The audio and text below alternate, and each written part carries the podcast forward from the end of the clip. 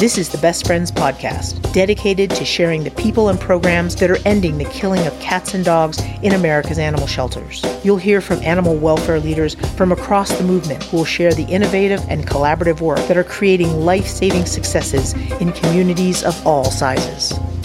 Hello and welcome to the Best Friends Podcast. My name is John Dunn. Today is May the 26th, and this week we're talking about marketing during a crisis because chances are your shelter, your community, you're facing one right now. Our shelter is at critical capacity. Every single kennel is filled, and we even have overflow kennels that are filled. In the past 11 days, we've taken in 413 new pets. What you're hearing is a TikTok created by KC Pet Project. It's the organization that holds the sheltering contract for Kansas City, Missouri. We are looking for the support of our community now more than ever. If you're local to Kansas City, consider volunteering, fostering, or adopting. It seems like it's tough just about everywhere right now. In most areas, animal shelter intake is up and adoptions are down. Combined with the staffing issues and the economic struggles, there's nothing else to call it except a crisis. And as soon as you make a little bit of headway, an adoption event, you create a new transport connection. It's not long before you're back at capacity again. Crisis mode. Make some headway wash, rinse, repeat.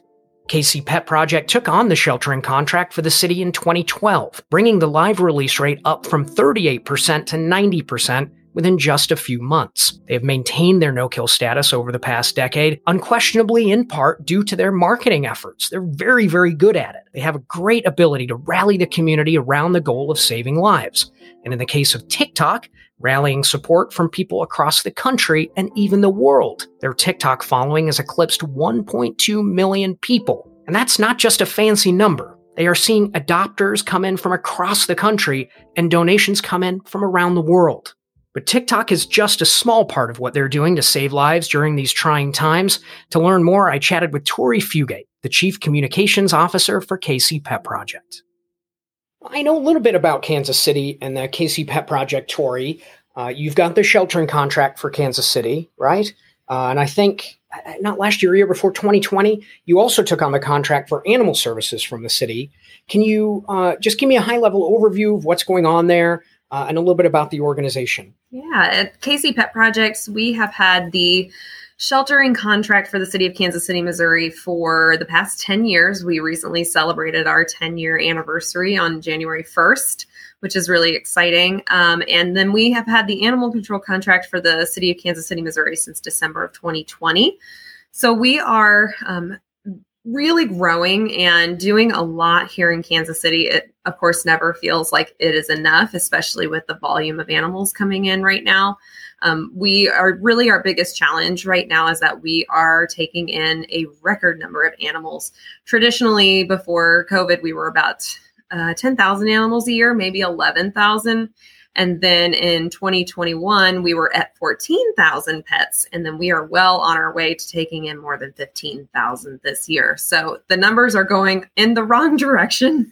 Um, so we are really trying to get to the root of what is what is happening in our community and how that is impacting pets and people and looking at what we can do to sort of um, do a little bit more uh, work out in the community so we can keep more pets out with their families versus them having to come into the shelter in the first place. So, that increase in intake, I don't know if you have an understanding as to why it's up, but I'm curious if you do. Do you think it's COVID related? You know, coming back after the pandemic, or, you know, has that change in you taking on animal services, did that contribute at all? Surprisingly enough, um, when we took on the animal services contract, our numbers really didn't change that much.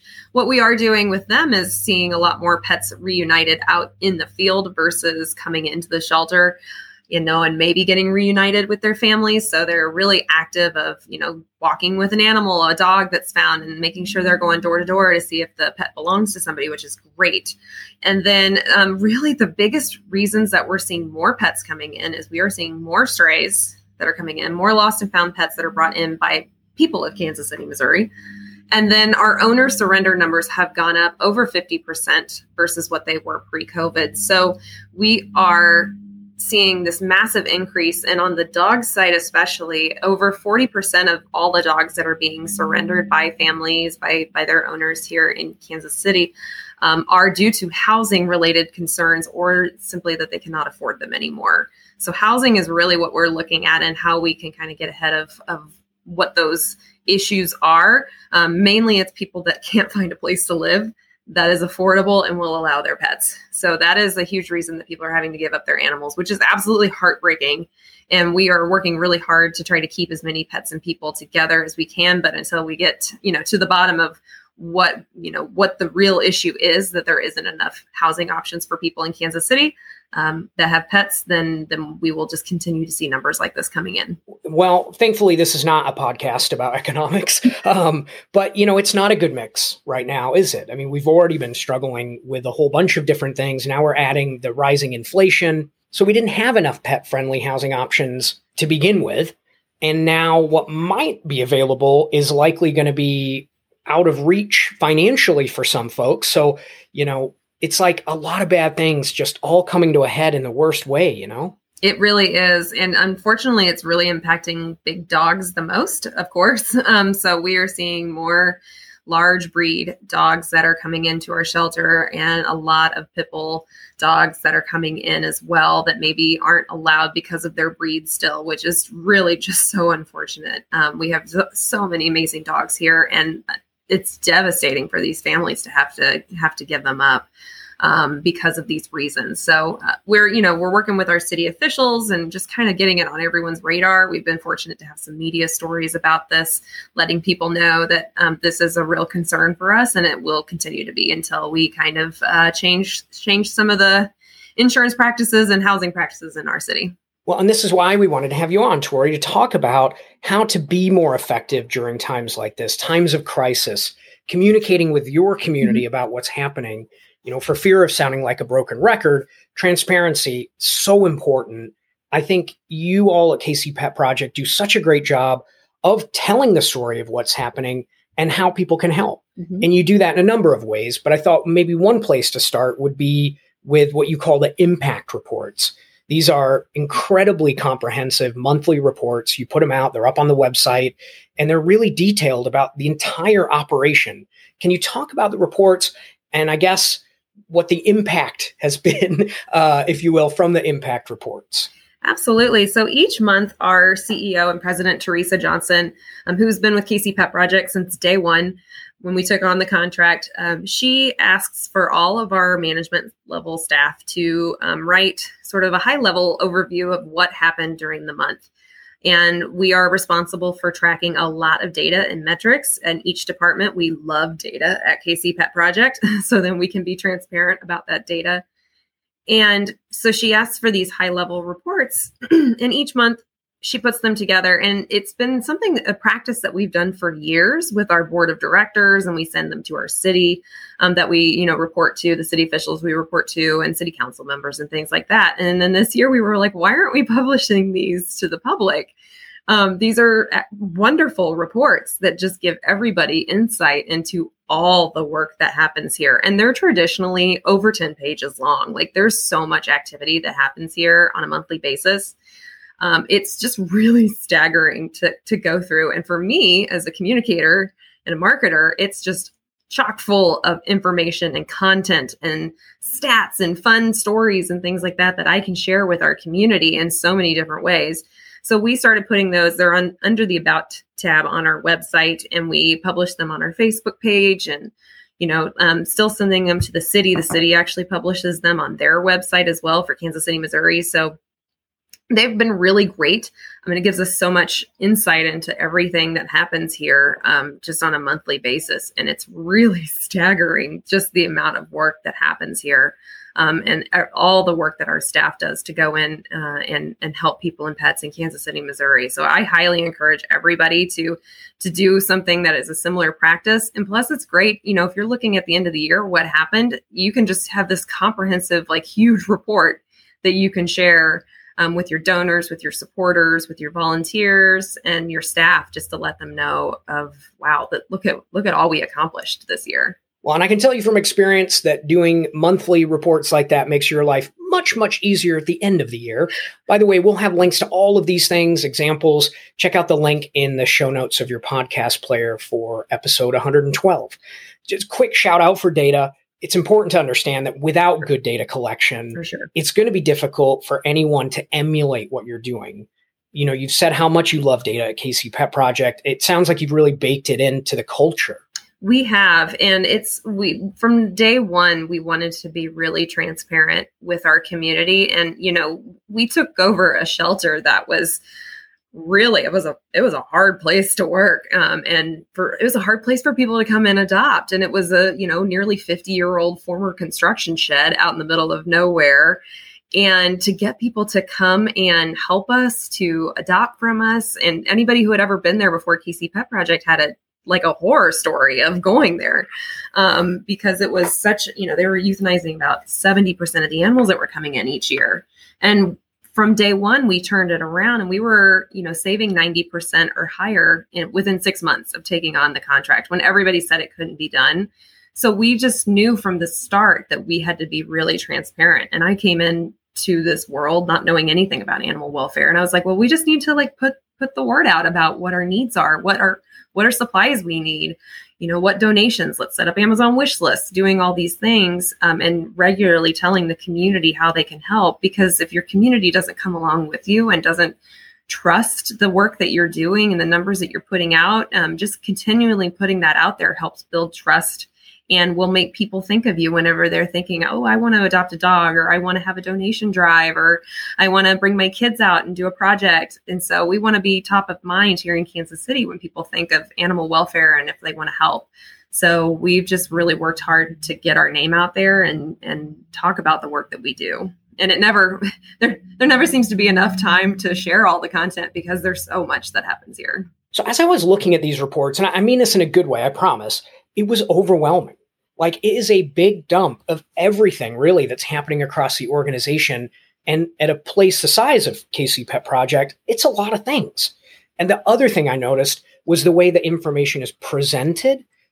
Like there are a lot of terms that I would consider to be pretty insider, kind of really granular type stuff. Data points like length of stay, for example. You know, I'm not sure, Tori, how much of the public understands that data point. Uh, do they know what's good? Do they know what's bad? And, you know, maybe this report doesn't have to explain all of that. It is just that big repository. And then it's on you to sort of pull things out. But yeah, I'm just curious how you make the decisions around things like language and what to include in the data and communicating that to the public. Absolutely. And I think for us this year, we kind of, when we did our strategic plan for the year, I said, I really want us to be a lot more literal with the things that we talk about because for so many people, you know, we could say, look at all these RTOs we've done. And people are like, what is that? What, what does RTO stand for? Um, and I tell my staff all the time, think back to when before you worked at animal welfare. Before I started here, I didn't know what parvo was for the first six months that I worked here. And then I heard about it one day and I was like, what's that? So you always have to kind of put things in perspective for the people, for everybody that you're reaching out to. And those reports are a little bit more in depth, but then I can take that information and maybe a story that was shared or a stat and really turn it into, um, you know, something that the general public can understand. And we really focus on our insights on our social media pages, looking at our audience, and then also how we can reach new audiences. And so we've been really creative trying to get more stories in like community papers or neighborhood association groups and really trying to get the word out um, to maybe people that don't follow us on Facebook, and and we want to bring them along. And of course, our our TikTok page has been uh, remarkable for educating people um, all over the world. So even when we share things on there, we're sharing it with people who may live in Romania and the Netherlands and Taiwan, and I mean we have people that all over the world follow us on there. So uh, we were really trying to just share what animal welfare could be like in your community in your neighborhood wherever that may be well, so let's talk about your marketing efforts right now during this really tough time. Mm-hmm. Specifically, the shelter capacity graphic you created to show the public the kennel space or lack of kennel space, I suppose. Again, you can see the graphic. Uh, show notes area of your podcast player We'll have a link. You can also go to bestfriends.org slash podcast, episode 112. Uh, you will find the link in the resources section. So Can you talk about it? Why you made it, why you made it this way, you know, laying out the operation like that. Again, in some ways, it's sort of insider baseball, but I also think it illustrates the issue so well. Why did you create it and what has the response been? we uh, for years when we were at the old shelter i mean we were full every single day and so literally our shelter manager at the time we would have a post up every single day that said what's leaving like we're expecting 15 dogs in and we have one kennel open all day long. What can leave today? So we have that mindset all the time of what can leave today? Can we get into foster? Does it have a microchip? Should we try to find the owner? Should we drive it around a neighborhood? Like doing all of these things all the time just having that mindset. But then how do you communicate that urgency to the public without one sounding like you're crying wolf all the time? Um, you can't really go out with the same kind of message every single day and say, we're at capacity, we're at capacity. And for people out in the community, you can say that all day long, and they may have no real insight as to what that means. What does it mean to be full to capacity? People ask me all the time, you know what happens when you're when you have no more open kennels and i'm like we still have to take animals in so we have to get creative and figure out how to get more animals out of the building so i said to uh, katie who does all of our graphics and our, our tiktok here um, i said what if we did this kennel picture where we literally put a space up for every single kennel that we have we have dog districts here is what we call them um, we put up a space for every single kennel that represents where a dog could live um, while they're here at uh, KC Pet Project, and then we put like some sort of like paw print or like a, a dot that represents that there's a dog in that kennel. And she's like, I got it. I got this. So she's so great. She just put it together. Um, she put like a key on the side to let people know kind of what each each uh, row was like. You know, if an animal should have both sides of the kennel, but we have two two dogs um, in a kennel together with the door separator door in between them. So uh, she was really great about putting that together, and uh, we put that up on our Facebook page, and the response was fantastic. Not only from our community, but also animal welfare really embraced it. Um, and it was shared on local media stations and they were like oh my gosh look at how many paw prints there are in this photo like and there's like four spaces that don't have paw prints and so it was really great. The, the response was fantastic. I tried to share it everywhere, just as like, hey, if you're looking for inspiration of something else that you can do in your community to show, you know, an urgency, um, this is a great option for you. And I've seen some other places do like graphs and things like that that to show, you know, we're at 100% capacity. So we really have to keep thinking about being creative and how we can express that urgency and that we are truly in a crisis without it kind of being said over and over again in the same way. I'm trying to find the right word, and and grim isn't right. Bleak, maybe I suppose. You know, you can look at these types of communications in a couple of ways. One is, man, that's a hard reality, but it's too much, and I don't want to know.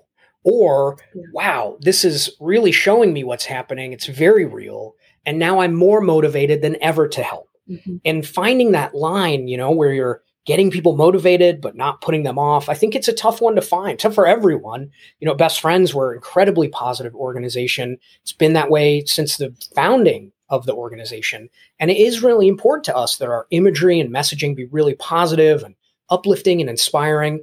But there are hard realities in the business, right? Mm-hmm. About things and you can't really effectively message everything with sunshine and rainbows because it doesn't offer urgency. But then of course you go too far and you're not only not going to get support for this issue but you may lose people forever because they just don't want to ever risk seeing bad things from you ever again. So how do you strike that balance at kc pet project yeah, no, it's true. I mean, it really it worked too because we had a special at the same time, like a Easter weekend adoption special, and we adopted out 213 animals in four days. So we lowered our dog population by 100 animals. Well, now we have more animals in our shelter today than we had when we posted that graphic in April. So it's like we have to start getting creative again of how we move animals out of here and express that urgency again. And so it just, it's like a never ending cycle of just trying to figure out how to be creative with the messaging, but also like saying, you know, we need fosters, we need lost and found we need a few you know help with that and getting animals reunited and you know getting getting dogs adopted that maybe have been here longer than others and how can we creatively market them and I think about like on a national level that we really all, we talk about this a lot, that we all kind of need to figure out a way to come together. And it's, for me, it's like sort of like, um, you know, right now you're hearing a lot about the baby formula shortage, um, which is just, it's, it is a crisis. It's a national crisis.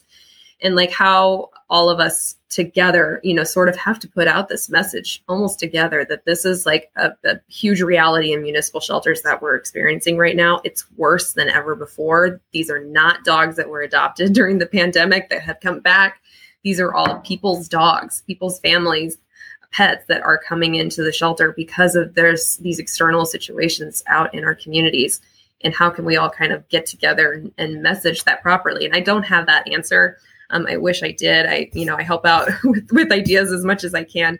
Um, but really you know this this is a, a, major crisis and we're going into summer months and live release rates are dropping in sh- shelters all over the country um, to, into you know numbers that we haven't seen in a really really long time since I've been in this industry, and it's it's a frightening thing to to see right now, and you know not to mention the fact that our staff are tired. Like you look at every paw print on that kennel um, graphic, and that represents a dog that needs to be fed, needs to have water, needs to have multiple walks a day. It goes to play groups. Like there's so many things that go into the needs and care of that animal while they're here. And you can see you know if we have a, a staff and a group of volunteers here every day it is exhausting to care for that many animals. And so you know all of us working together to figure out solutions. We live by the motto solutions not excuses. We're going to figure out a solution. We got to work together and try to you know figure out a way that we can move animals out into homes and get them out of the shelter to make room for the ones that truly do need to be here. I watched a clip from your local news that was showing the graphic and talking about the urgent needs. I mean if you go right now to google and search animal shelter full on google news there are endless stories from across the country all essentially the same. You know, Anchor reads an intro. There's some B-roll. The kennels may or may not have been taken this year. Uh, you know, a soundbite, maybe. Mm-hmm. You know, an interview with somebody at the shelter, but it's usually short. And it's a story that the stations and the public they've heard it before and they've reported on it the same way before. And you know, few stations are going to dig into it at all and do anything deeper. So you know, if, to to really make sure you're not just saying the same thing over and over. I, I do think it's important to kind of offer a new thing. And, you know, again, you can't rely on the local news to do that, right? And so I think this graphic, it, you're really offering another way, uh, giving them another way to really visually in a compelling way tell that story. You do, and it goes back to you know just that transparency factor again, and then along with you know, sharing that graphic, if you are expressing that you're in a crisis and saying we are full, we need adopters, and then you may have barriers in place for people adopting, like if you're like, oh, well, just make an appointment and then come down, and then we might do an application and all of these things. Like we said, we are in a crisis. We need to move animals out today. We started our special a day early. Um, because you know Good Friday was the next day. We started on a Thursday, and we were packed with people on Thursday night when they got off work. They were like, We're coming down. We're going to adopt a pet tonight. Um, and then we'll have a long weekend that we can have with our new pet. And we had staff here till you know ten o'clock at night processing adoptions because they want them out as much as as we do. Um, and so they were here um, very late hours every day. We were trying to figure out how we can get animals like the adoption process faster, getting feedback from people that were here, learning how we could improve on our processes. So all the time just trying to, you know, limit those barriers to get animals out of the building, and um, you know getting them out as fast as we possibly can because we're going to get 40 or 50 more pets again the next day and we have to be ready for that every single day. How do you prioritize all of the things tori? You know you said there's a never-ending need for things like adopters and foster homes and then you've got reoccurring but you know sporadic impossible to plan for things like a natural disaster you know or you're supporting another community that's been affected by a natural disaster or whatever there's always a crisis basically is what i'm saying. And you know if you communicate or you act in a way where everything's a crisis then nothing is a crisis i think is how that quote goes. So how do you prioritize it? I mean are you building out a calendar to determine you know here's what we're going to talk about today and then we'll make sure that this thing is spaced out against this thing that's sort of similar to this other thing um, it's so funny because I always have people ask me, like, can you send me an example of your social media calendar? And I don't have one. Um, I've never had one. I wish I was that organized. Um, what we do uh, in our marketing team is actually use Trello. We use a Trello board um, to sort of prioritize uh, what we're working on from a communications perspective, and that includes graphic and video projects and things that we have to get done. So, like this weekend, we have a our one of our annual fundraisers, and so we're working on that. Combined with the fact that we have more dogs here than we have in our care for have had in our care for a really long time, so we have to just it's every day is, is just a hustle and like okay let's at, at, this time let's work on this video project and this graphic and then at two o'clock we're going to go out and get um, you know video of uh, nico that's been here for over 100 days so just always just bouncing back and forth all the time we keep uh, an open line basically with all of our staff all the time just saying if you have something message us if you have photos message us um, taking a few seconds and just putting up a thing on instagram um, about a, a dog or a cat. And so it's just every every single day we come in and we're like, there's really there kind of is a plan today. And here's are the things that are essential to get done. But then at the same time, we know that there's going to be 18 other things that pop up throughout the day. So we just really, um, my staff kind of have has a good understanding that you know if you if you're needed and a camera is needed you may have to drop everything you're doing and go go get that photo go get that video and having your phone on you all the time because you never know when you're going to have even just a photo opportunity with a dog walking down the hall that maybe needs a new photo for the website or needs a, a good social media push. So always being available. I always say that with the media too, because if if I'm putting out, you know, when we put out that kennel photo, um, actually before we even put that out, I just put up a tweet on our um, Twitter page that just said, we are at capacity. We have more animals in our care than ever before. And within eight minutes, I had media requests just from that tweet. And that's what really started just us talking about the fact that we were at a crisis. So all of the media follows us on Twitter. I'm just putting little messages out there all the time. And um, they came they came running within just a less less than 10 minutes. Tori, anything else on the crisis part of this? You know, I want to talk uh, more about some of the tactical stuff, but anything specific to the crisis piece that we didn't talk about, things you've learned to do or maybe not learn to not do? Yeah, I think it's um, the hardest part about, you know, talking about urgency is not, you can put that message out there, but I never, you'll notice I never put things like in all caps. and I never blame the community for the crisis situation. That is a big thing. Like I could easily say people are branding their animals here left and right. That is not what we're about. Like we are here to help people. We're here to help people and pets. Um, you know, this is the service that we provide to Kansas City, Missouri. And so, you know, for us, it's like, yes, this is a crisis. Yes, we have a lot of animals here. Here is how you, the person reading this, can help us. Um, and just really trying to bring them along with us all the time and letting them know what what those issues are and what we are seeing here here at the shelter i think is really important and then also I'm, I'm really working with leadership on our staff all the time trying to tell them you know it's like you know this is this worked this time but we're going to try this approach this time. And i know it worked really well last time but the chances are you know just with the way facebook is and the media like you have to change it all the time and just diversify your messaging and putting different images up and you know still communicating you're still saying the same thing but you have to do it in a different way or else it will become kind of a stagnant message that people are reading over and over and over again. Um, and that just comes from years of having to say that we're, we're so full and how do you really say that without you know saying the same thing over and over again? Okay well let's do it. Tiktok. Okay. Uh, a million followers i think you said 1.2 million followers you have today yes. which is really incredible uh, and you know, I do know that more than ever, when it comes to social media, good content is the key. Sure. Tell me about your TikTok strategy, the type of content, and again, I'll probably drop in some audio of your TikToks here as well, so folks can get a flavor of them. But talk to me about the strategy for TikTok. Well, TikTok is done by uh, Katie Grissom on our staff. Um, she is very, very good at TikTok. Um, so she has her own personal account too. It's Katie and the Snoots. That's really where she started kind of doing animal related content. What we do from a media perspective is a lot about storytelling. So it's just really trying to talk about, you know, we might be talking about hard to place dogs or things that are going on here, situations that we have going on. And, you know, really it's just telling the story about that dog, maybe the dog's day in here in the um in the office area or going out on a walk or a dog day out, whatever it is, it's just talking in very straight forward terms about what that dog is like. This happy boy is named Waldo. Waldo is seven years old and is a volunteer favorite.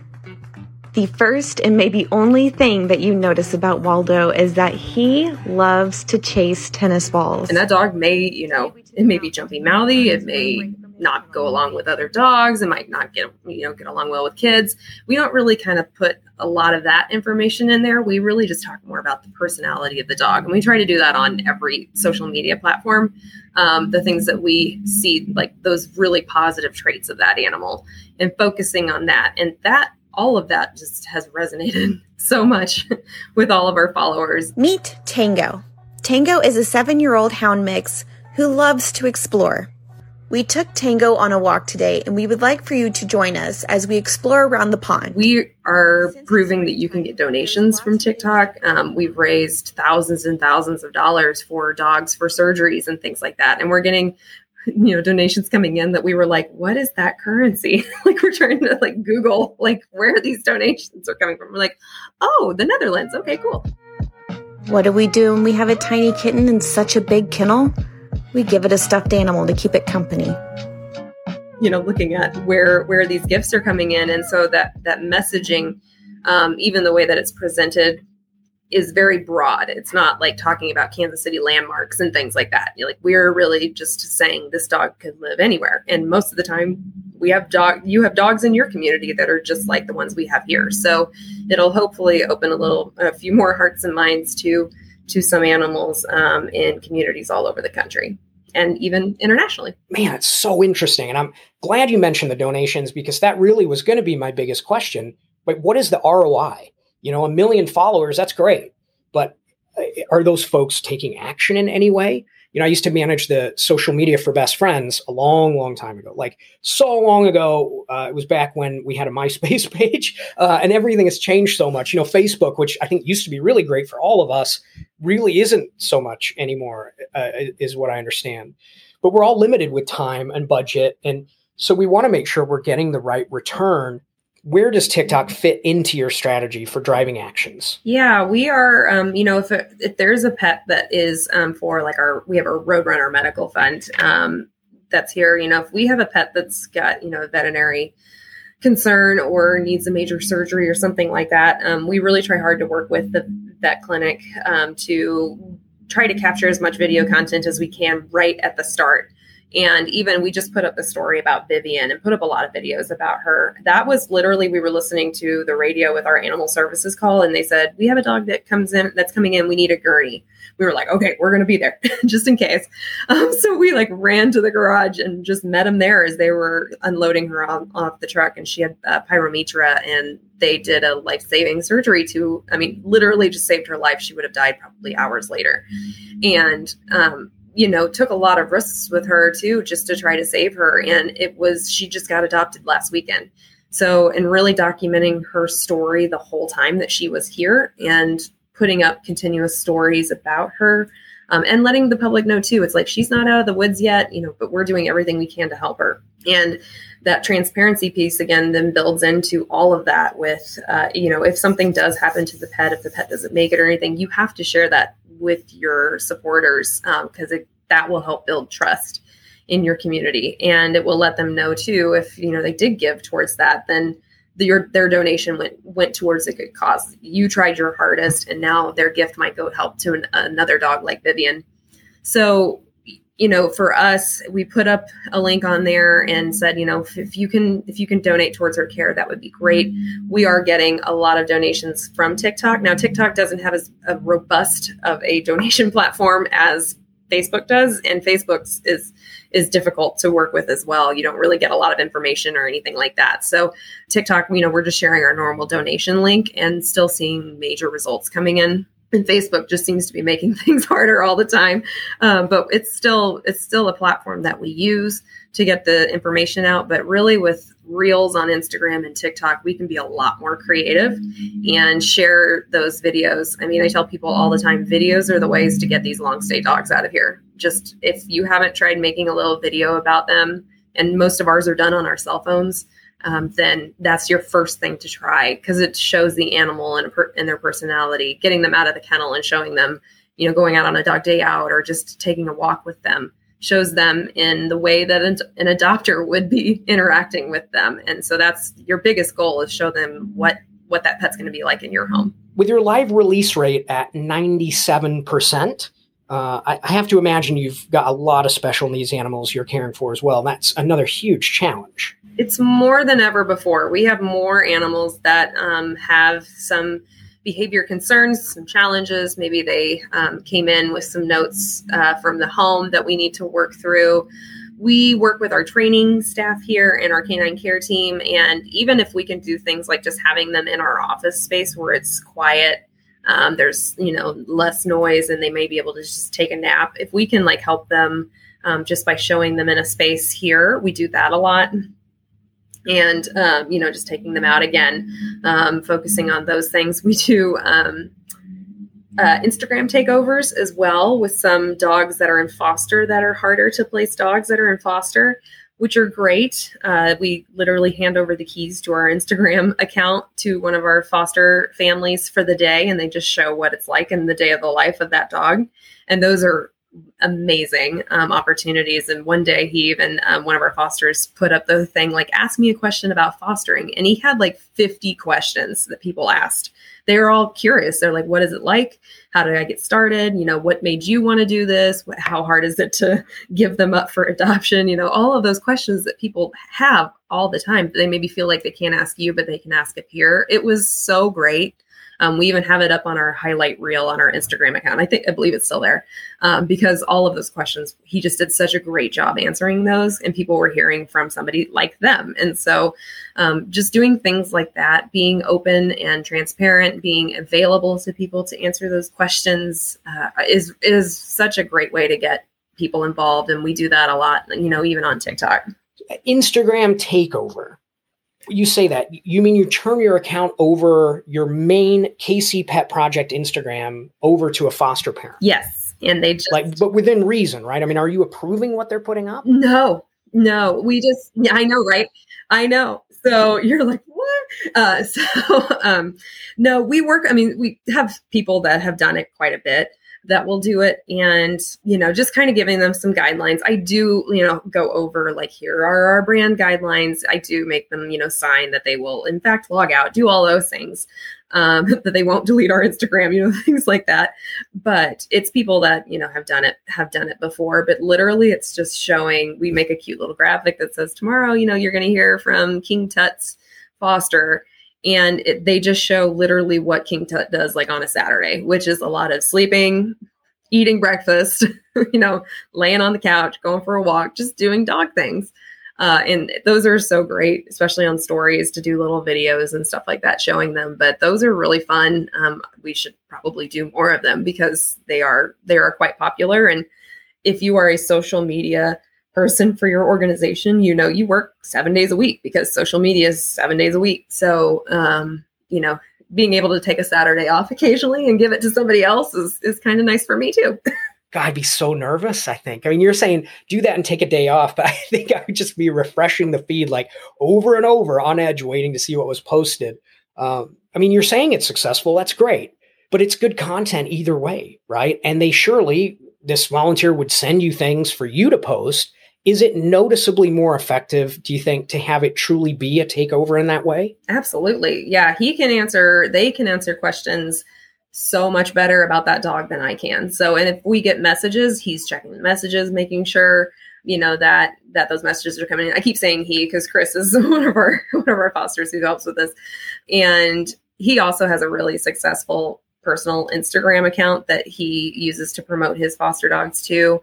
Um, that's been featured like on the Dodo and things like that. So he's really good at this stuff.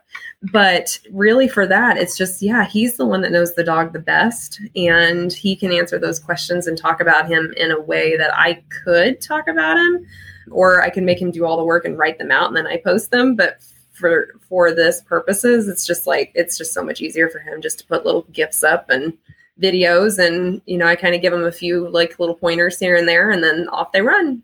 It's so smart from a program's perspective also i think because chris i think you said his name was he's got this experience. He's got his own successful instagram account. So great we know he you know he knows what he's doing.